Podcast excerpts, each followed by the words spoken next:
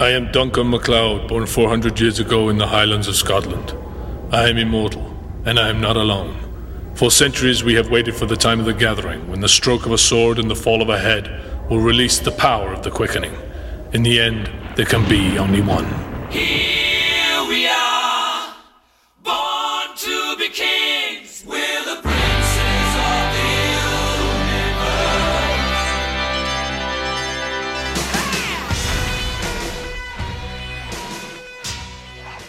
And welcome into Let's Watch Highlander. This is Let's Watch Highlander, Season 1, Episode 18, titled The Lady and the Tiger. And to guide you through Season 1 and all of this series, I am Travis, aka TV's Travis, and with me is Audie. Audie, how you doing? Doing good. Doing Good. all right. This was a, a, a little bit different of an episode than I remembered, um, but I still quite uh, rather enjoyed it. So, Oh yeah, I dug it. Uh, so we open up with a prisoner being transported, and he's in a straitjacket. So at first, I wasn't sure if it was a uh, a prisoner or just a mental patient.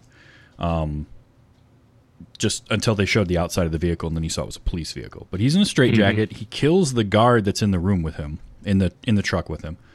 Gets out of the straitjacket, gets out of the vehicle in kind of a neat way. He jumps he he crawls up on top and then jumps onto a car hauler that's going in the opposite direction and then steals the car and drives off. I will Without say it was, anybody noticing. Yes, exactly. I also think it was very nice of them to keep the car the ramps down on the back of the car hauler. Oh, so yeah. he could just Very drive convenient. right off. Yeah, Good job, dude.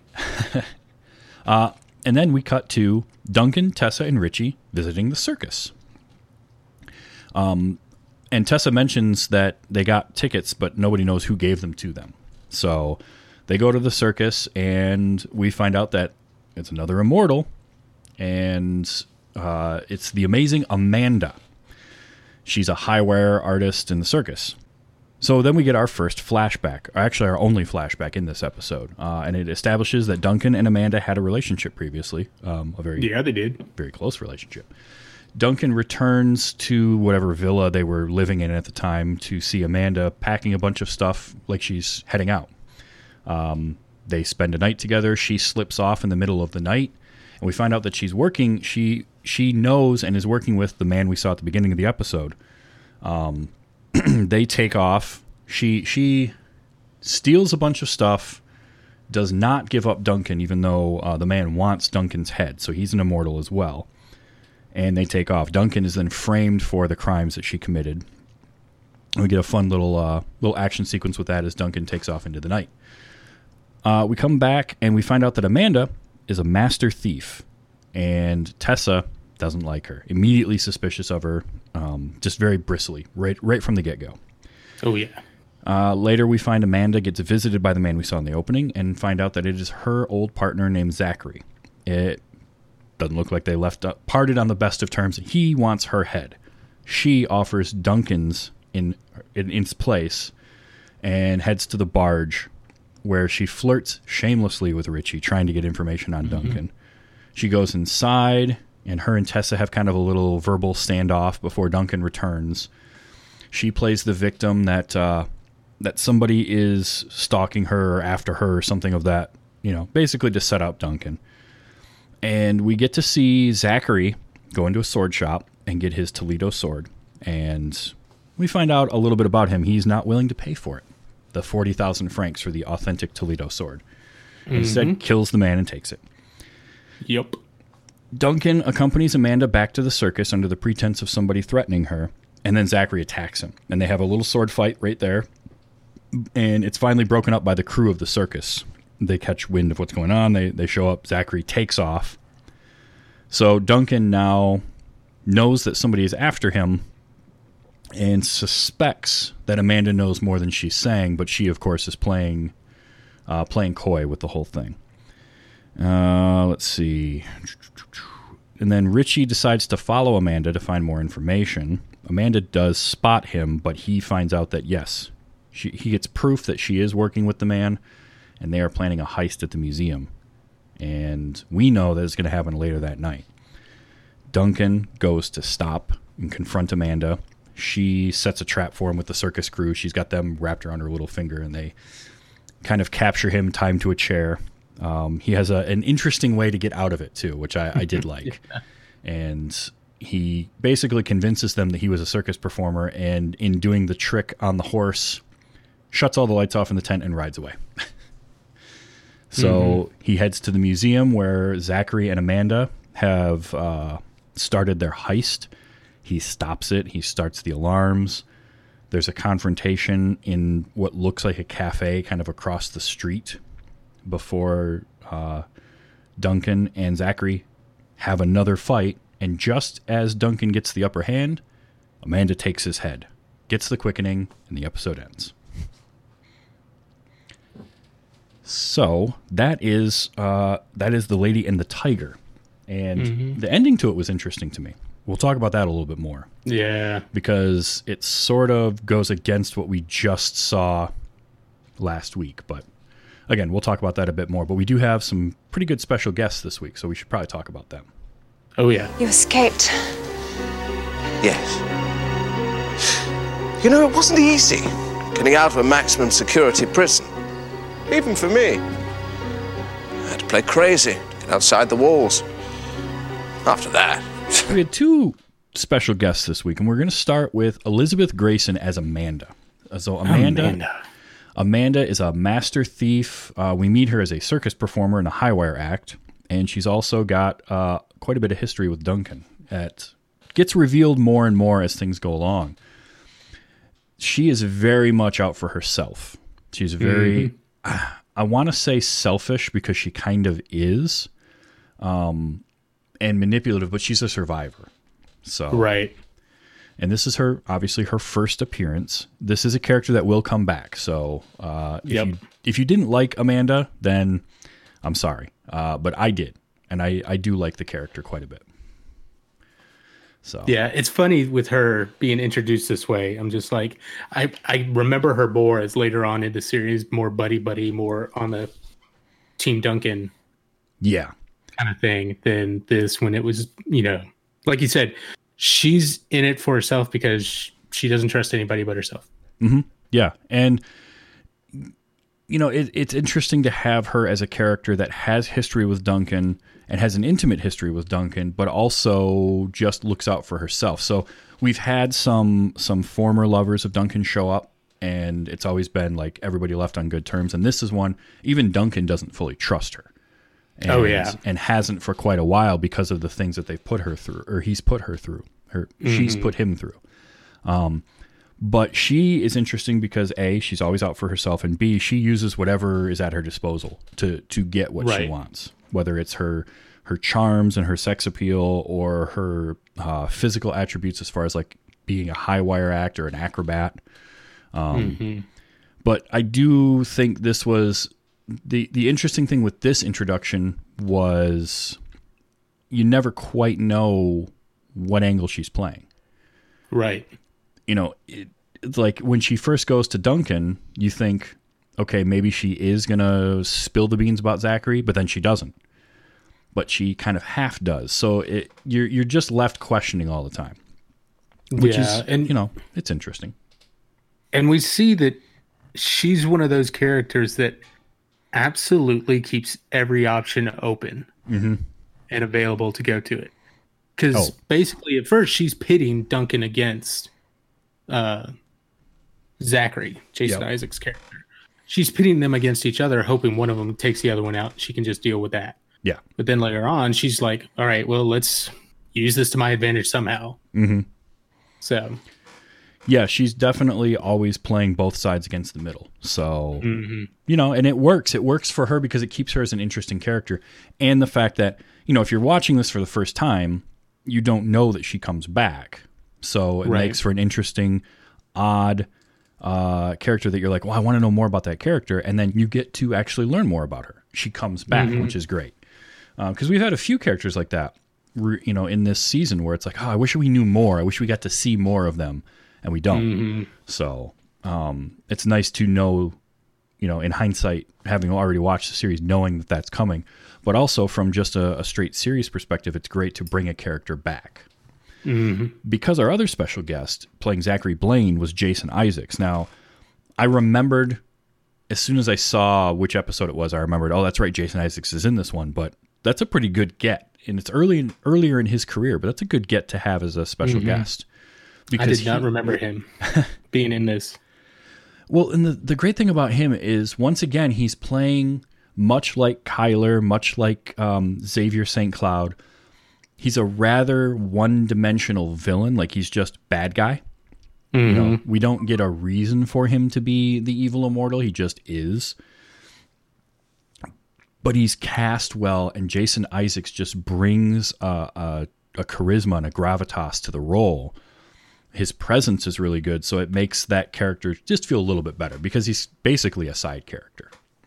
Right. Like I tweeted about this last night or yesterday after watching the episode. Like this is early in his career. He's probably what um think maybe 8 or 9 years into his career. He hasn't done a whole lot. I don't want to minimize what he's done before this, but like just in this thing I'm like that's freaking Jason Isaacs doing Jason Isaacs. Oh, Like, yeah. he's at the top of his game already and even better today.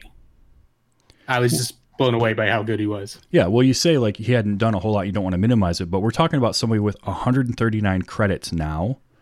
You know, Right. take off a few of the ones that are like in production. Uh, it's still 120 plus credits, and this is like 15 into that.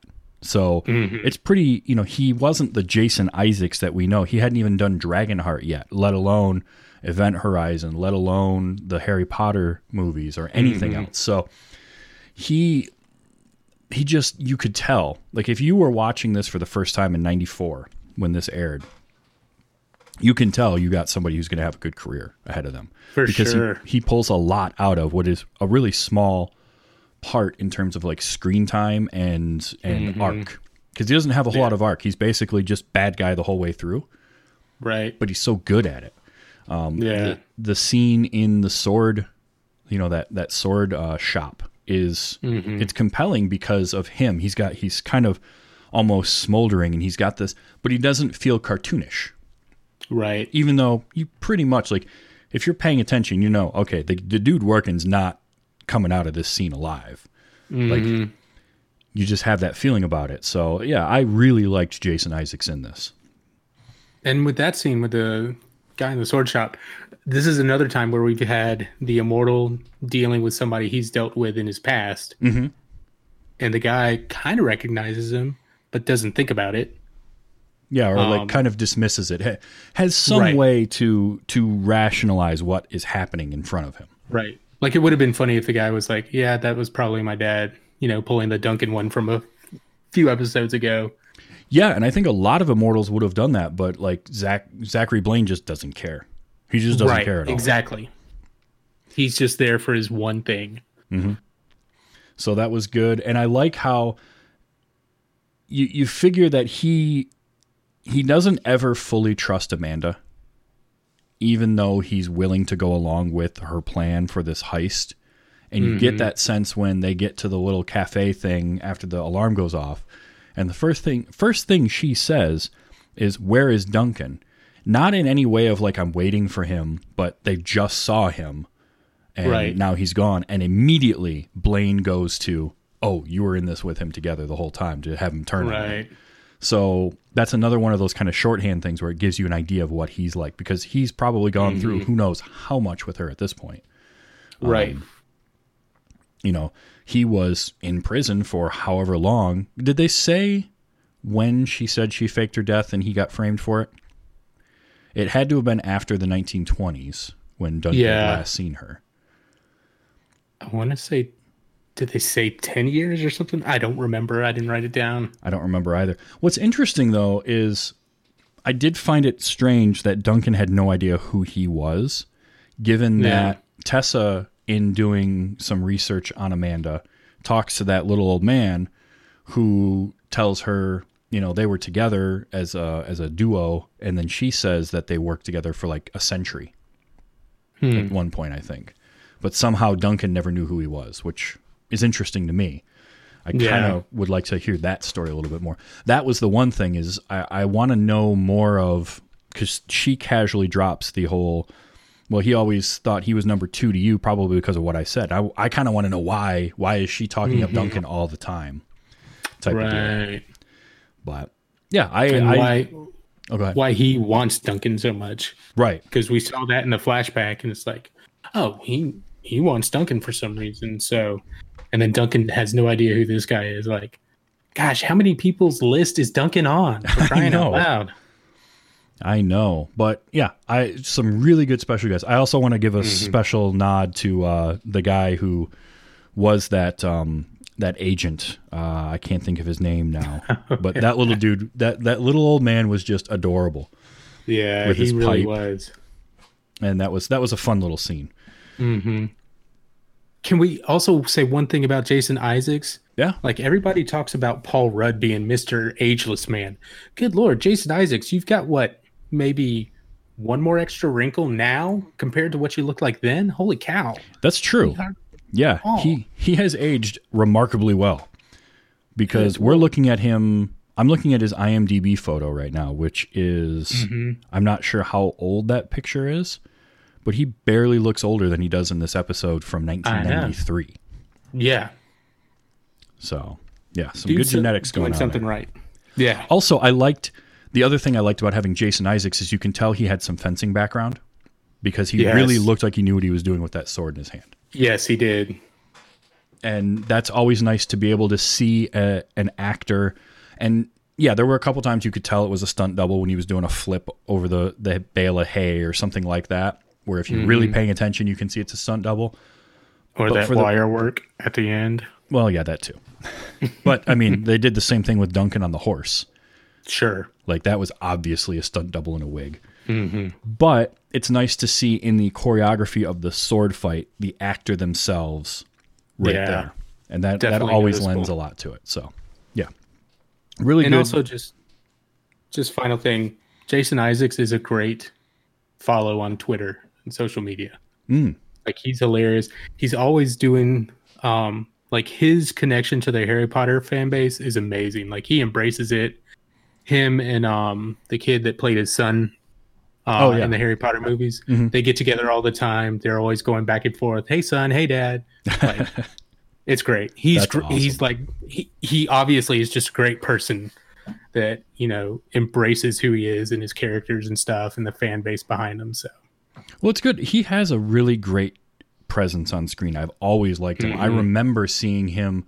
I remember seeing him in something like Dragonheart when I went and saw that in the theater, and then a couple years later, I'm seeing him again in something else, and I was like, it was one of those where it's like, oh, I remember that guy, and you Mm-hmm. see him play a completely different character. He's got a good range to him. yeah, So this was one of those where you can see a lot of that coming about, and just the the overall skill and talent that the guy has. yeah.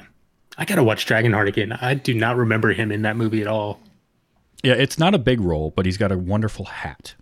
So pay, watch out for that. Um, but All yeah, right. I mean, Jason Isaacs and Elizabeth Gracen, two pretty solid. I mean, solid actors too. Elizabeth Gracen, we didn't t- touch too much on it, but she pulls off the. It's it's it's kind of cool because as an audience, you know that she's not being truthful at all. But if you were Richie, or if you were Tessa, or if you were one of these circus performers, you can absolutely believe that they would buy into her her line. Mm-hmm, for sure. You know, Yeah. she she does a great job of of playing playing both halves against the middle and doing so convincingly. Mm-hmm. For sure. I need your help. I'm sorry, I don't do second story work. Or maybe you need a getaway driver. I gave up my life of crime, Duncan. That's what you said in Constantinople 250 years ago. I succumbed to an impulse. I was nearly flayed alive when they came looking for you. But you got away. You always do. And we had one flashback this week. And the one thing I really noticed about it, aside from the fact that they did another great job of hiding Adrian Paul's long hair under that wig and kind of high collar that he was wearing, Oh, that wig. was um it didn't have a distinct look to it at all whether it was a color palette or like a, a sepia tone or any kind of a, like a, mm-hmm. a visual indicator that it was a, a flashback other than the costuming. It just Yeah. was shot exactly the same as the rest of the episode. I, I like when they do that kind of stuff so i, I prefer my mm-hmm. flashbacks to have that at least give it a little bit of a feel. You know, the ones that we saw earlier in the season where you could tell it was, you know, Old West America because they sepia wash it or they'd mute a lot of the coloring. Mm-hmm. So, other than costumes, there was just nothing different about this one. But Yeah. still, it was a fun little flashback um, because you've got Amanda running around, like basically ransacking the room, taking a whole bunch of stuff and trying to hide it as Duncan's coming back from where Munich or something, wherever he was going. Um, and then he basically kind of catches her in the act and keeps her from leaving immediately, but then she does in the middle of the night. What I liked was when Duncan gets confronted by the guards because it confused me at first. I'm like, wait, isn't this his house? Why are the guards coming after him? Right. But what I liked about it was the attitude that Duncan had. It was that cocky, confident Duncan again, kind of joking with them, almost like he knows, look, I'm going to get out of this no matter what happens. So, Right. and I like that Duncan. That Duncan is fun, where mm-hmm. you know he basically tells the guy, "Don't do that again." Cuts the the half of his mustache off. Was great. Um, it- you know, it's it's not a very long flashback, but it does at least set up a little bit of Duncan and Amanda's relationship, uh, which then we get fleshed out through dialogue later on because they mention Right. you know they there's a few different times where they mention stuff that has happened in their past but we don't see it.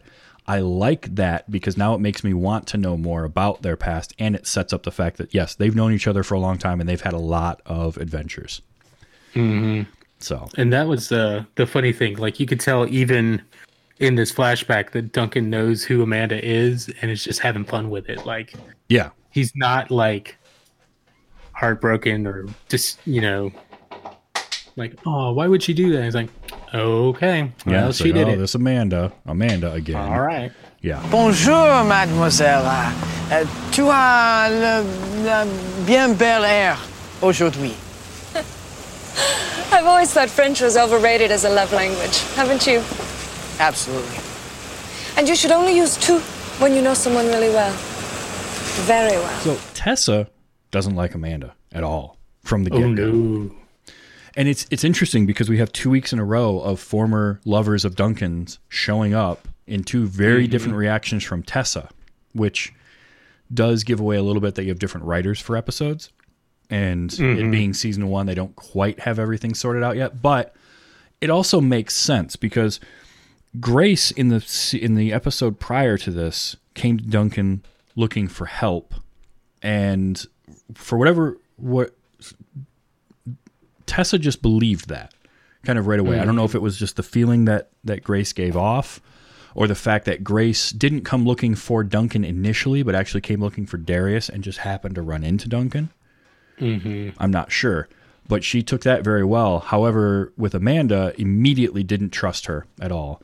It it almost felt. I mean, and she even says it. She felt like she was in competition with Amanda in a way. Mm-hmm. Whereas with Grace, she really met her with a lot of compassion. Right.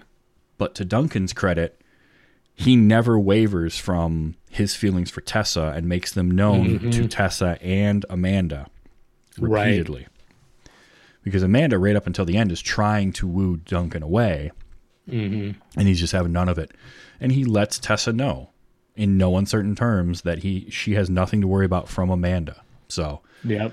a little bit of a flip in the script from last week where Duncan felt all you could almost feel like Duncan felt guilty in the last episode with Grace and Tessa was like no no it's okay I understand she was a friend of yours and this one is the exact opposite where Tessa immediately mm-hmm. doesn't trust Amanda some of that is probably because of when we're seeing these flashbacks they are shorthand for Duncan telling this story to Tessa and Richie Right. so the way the stories play out, I'm sure that plays into it a lot as to how they react afterwards. Mm-hmm. So when you really when you think about it that way, it does make more sense how Tessa would act towards them. Not to mention that Tessa's just, you know, she seems like a well written character and she can call people for what they are. Mm-hmm. Like, I mean, it's pretty easy to see what Amanda's doing.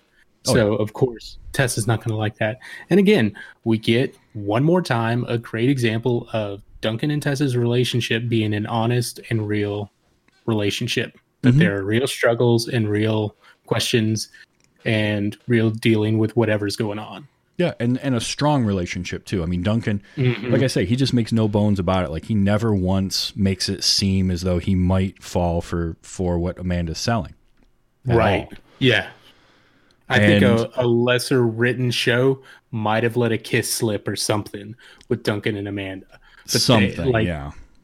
they never go there. And like in you know their acting, Adrian Paul doesn't even give you a hint that any he's going to let anything like that happen.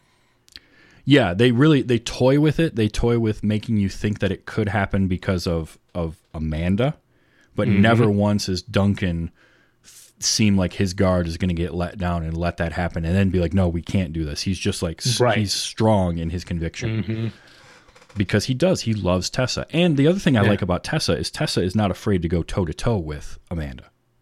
Oh, the couple of times she's like basically nose to nose with Amanda. I'm like, Yeah, how much sword fighting did Duncan teach you, Tessa?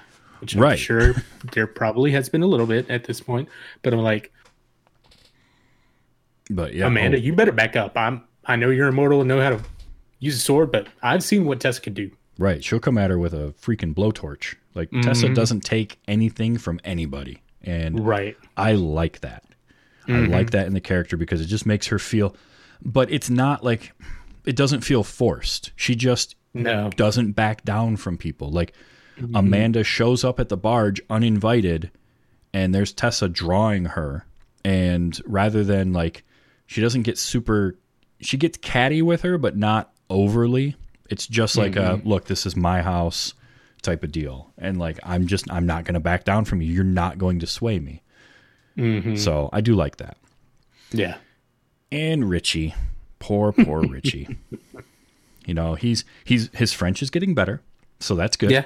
he's trying, uh, but he, I mean, he doesn't.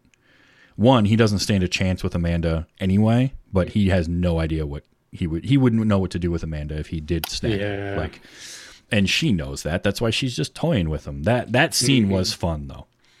Oh, I, she comes I up wrote to the down. boat. I wrote down, man, Richard is such a mark. yes. Yes, he is. Oh, as soon as he says Richie, no, wait, Richard, I was like, oh, oh, poor, poor Richie. But, you know, it's fun. He gets to have a little bit of fun. We've seen him with somebody his own age. Now he's trying to be suave and impress the, you know, admittedly very beautiful immortal. Um, So, you know, shoot your shot, kid. Like, I don't mind. Yeah. I think that's a lot of it. Is he's just what the hell? Let me go for it. why not? Uh, but I love it. I, I, it's just you know, we went. I went from the beginning of this season not liking Richie to really liking him by the end of it. Even, even when he mm-hmm. does cringy stuff, it's endearing now instead of just being like, Yeah. oh God, shut up and get him off screen. Like, they just they did a good job, and and Stan Kirsch does a great job of finding who Richie is and giving mm-hmm. just enough smarm to make you be like want to hit him and then be like oh but it's richie mm-hmm.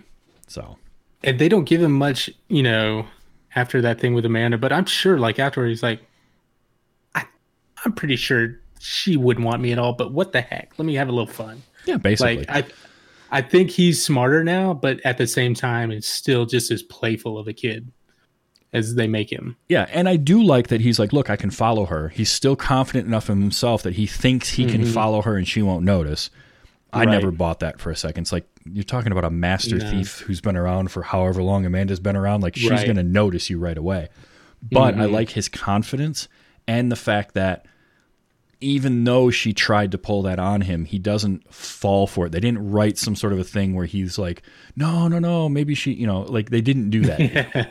You know, he he he is on Team Duncan and Tessa 100%. Right. which is different than when he was earlier in the series. Like, Mm-hmm. who was it earlier or something where he's like more on? Uh the episode with Joan Jett was a big one. Where that Yeah, that's what Yeah. it was. That's what I'm thinking about. Yep. So yeah, he yeah, he's coming a long way. he has. Richie's getting uh, more mature and he's fleshing out as a character, and I like that. So Mm-hmm. you know, solid work from Tessa and Richie in this. Yeah, You know, you should uh, stop by. You know, maybe say hello, something like that. I'd love that. I've uh, I got a business card somewhere around here. Here you go. Just uh, feel free, drop by anytime. Love to see you. Bye bye. And so that was the Lady and the Tiger. Um, a really good introduction to what will become a recurring character, and not a bog standard plot, but not overly complex plot either. However, I did because of Amanda and because you never fully like you never fully get where her allegiances lie. It does keep you guessing at least a little bit Yeah, for real.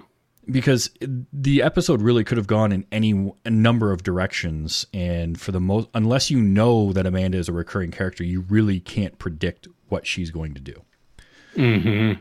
Um, it did have so i liked some of the fights including the final fight with jason isaacs and adrian paul um, was a well staged one i like him grabbing the trash can lid as a shield at one point like a buckler and using it i thought that was Right. cool we haven't seen really anything like that and you would think a lot of these guys would have great improvised fighting tactics. So Yeah. that was pretty cool. Now, the fight ended in a way though that that did kind of, especially after the way last week's episode ended, confused me a little bit. So last week we saw the fight between Duncan and um and uh, the other immortal end with a train taking his head and Duncan getting the uh, the quickening because he just happened to be closer to him than Right. Grace was because there was three immortals and it was another case of the two men fighting and a woman watching. But in that one, Grace had no part in the fight whatsoever. Mm-hmm. This one, the fight, the scene begins with Amanda basically saying, "All right, fine. You know what? You want to fight? Let's fight," and pulls the sword on him. And Zachary Blaine pulls a gun on her, which was mm-hmm. another tactic we haven't really seen yet from an immortal Right. with another immortal. Mm-hmm. And his thought was, I was going to use this to slow down Duncan, but hey, I can shoot you and, and do it instead. Um, Why you don't see more immortals doing that, I'm not sure. But Yeah. uh, I, I think that gets touched on again later. But then Duncan shows up and kind of swoops in to save the day, and then it's the two men are going to fight, and Amanda watches it. But then another twist is thrown in, which is right as Duncan gets the sword away from him, and you think we're going to get the triumphant swipe of his sword. We get the swipe of a sword, and it's Amanda, and she just kind of gives him a little shrug, and she takes the quickening. Yeah. So, so apparently, our thought from last week of it's just a matter of proximity doesn't always matter. Maybe that's only if nobody delivers, and if no immortal delivers the killing blow. I don't know. Right. You know, play a little fast and loose with your rules, I guess. Hmm. And some would argue that, like, wait a minute, it's supposed to be just between two people. Hmm. Yeah, that was the other part. How did. Amanda get it? But in you recapping it just now, it hit me. Amanda started this. Yep. She pulled the sword on him first. I don't know if whatever immortal gods handled the rules was like, Now- okay, she pulled the sword first.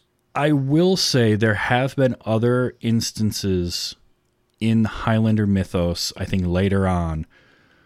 I know it happened in one of the movies where that rule was more of like a a quote unquote gentleman's agreement in the rules. It wasn't like the holy ground one because holy ground Sure. we, we learned later on is very important and you don't mess with that one. I love, I love how they explain that. I, can't, to wait get for there. that. Yeah, I know. I'm the same way.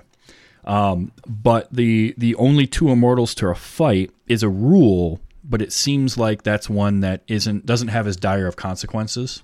So maybe this was just our first foray into that. Mm-hmm. But yeah, it was a, just a different type of ending for that fight, and I do like Yeah. that. That's where the episode ended. We don't get any kind of a denouement. There's nothing Yeah. following it up. It It's was just like bam. she takes the quickening, and then Duncan's like, "Hey, leave the book that she stole," and that's mm-hmm. it.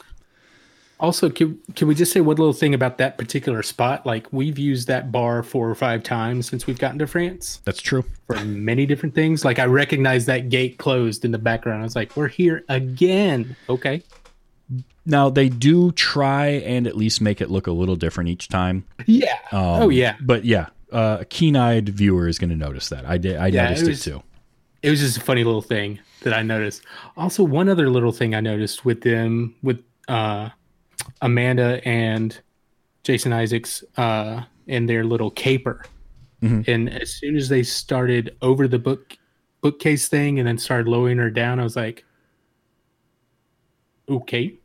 this is the thing that three years later, Mission Impossible would master and ruin for everybody else. Like you guys got Yeah. lucky that you're doing this before the Mission Impossible movie, because like as soon as I saw her going down, I was like, I just Yeah. thought Tom Cruise.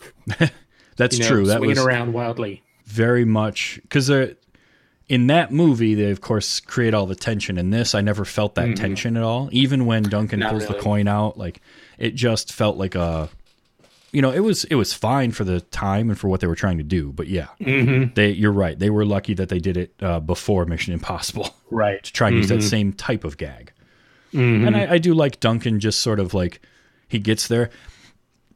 Kudos to the show for not trying to show Duncan go across the wire. We're just he just got across there. They don't give us Yeah. uh, any like visual of him struggling to get across it or anything. It's just like yeah, he he's good enough. Whatever. Yeah. Um, well, I mean, just before getting there, he was, you know, riding on the back of a horse, standing and throwing knives perfectly. So Right. That's true. he's got some skills. Yeah.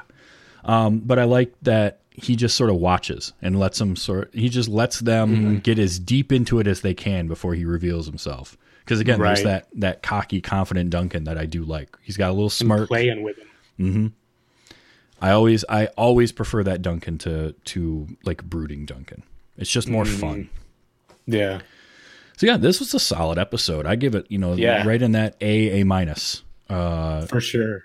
you know, it's it's not a perfect episode, but it's definitely in the top uh, top echelon of this season, and Mm-hmm. it introduces a character that we're going to see more of. Um, the only my only real nitpick in it is I wish we got more background of Zachary Blaine and Yeah. why he doesn't like Duncan so much. Right. More than just a passing. Well, I talked about you a lot, and he didn't like Mm-hmm. that. Like Yeah.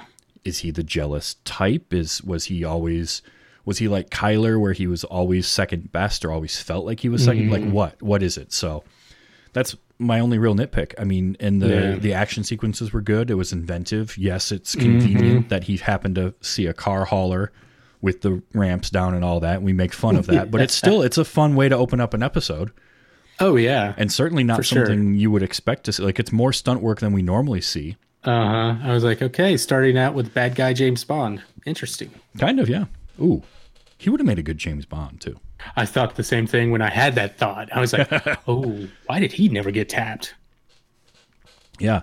So next week we've got episode 19, which is Eye of the Beholder. Now this one isn't going to be the same as if you're watching along with us on imdb.tv uh, and streaming, or probably uh, if you're other parts outside of the U.S., it may be on a streaming service somewhere. But it's not going to be episode 19. That's going to be you're going to see Avenging Angel. That's 20 in our list.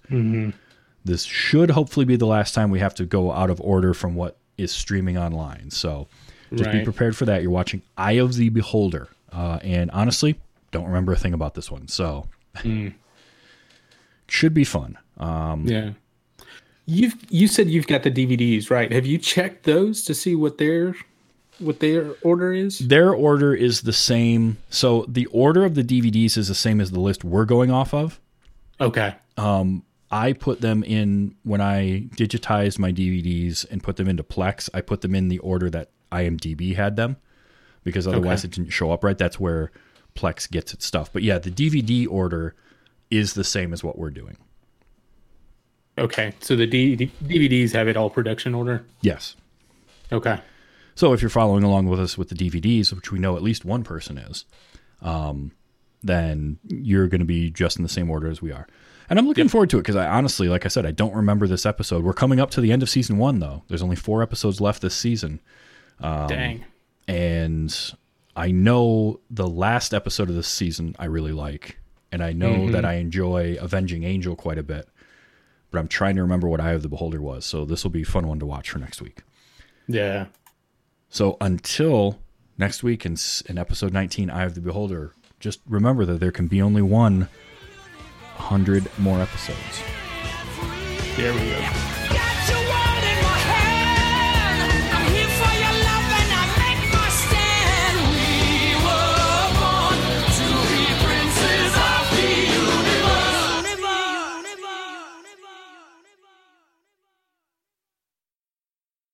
Diamond Club hopes you have enjoyed this program.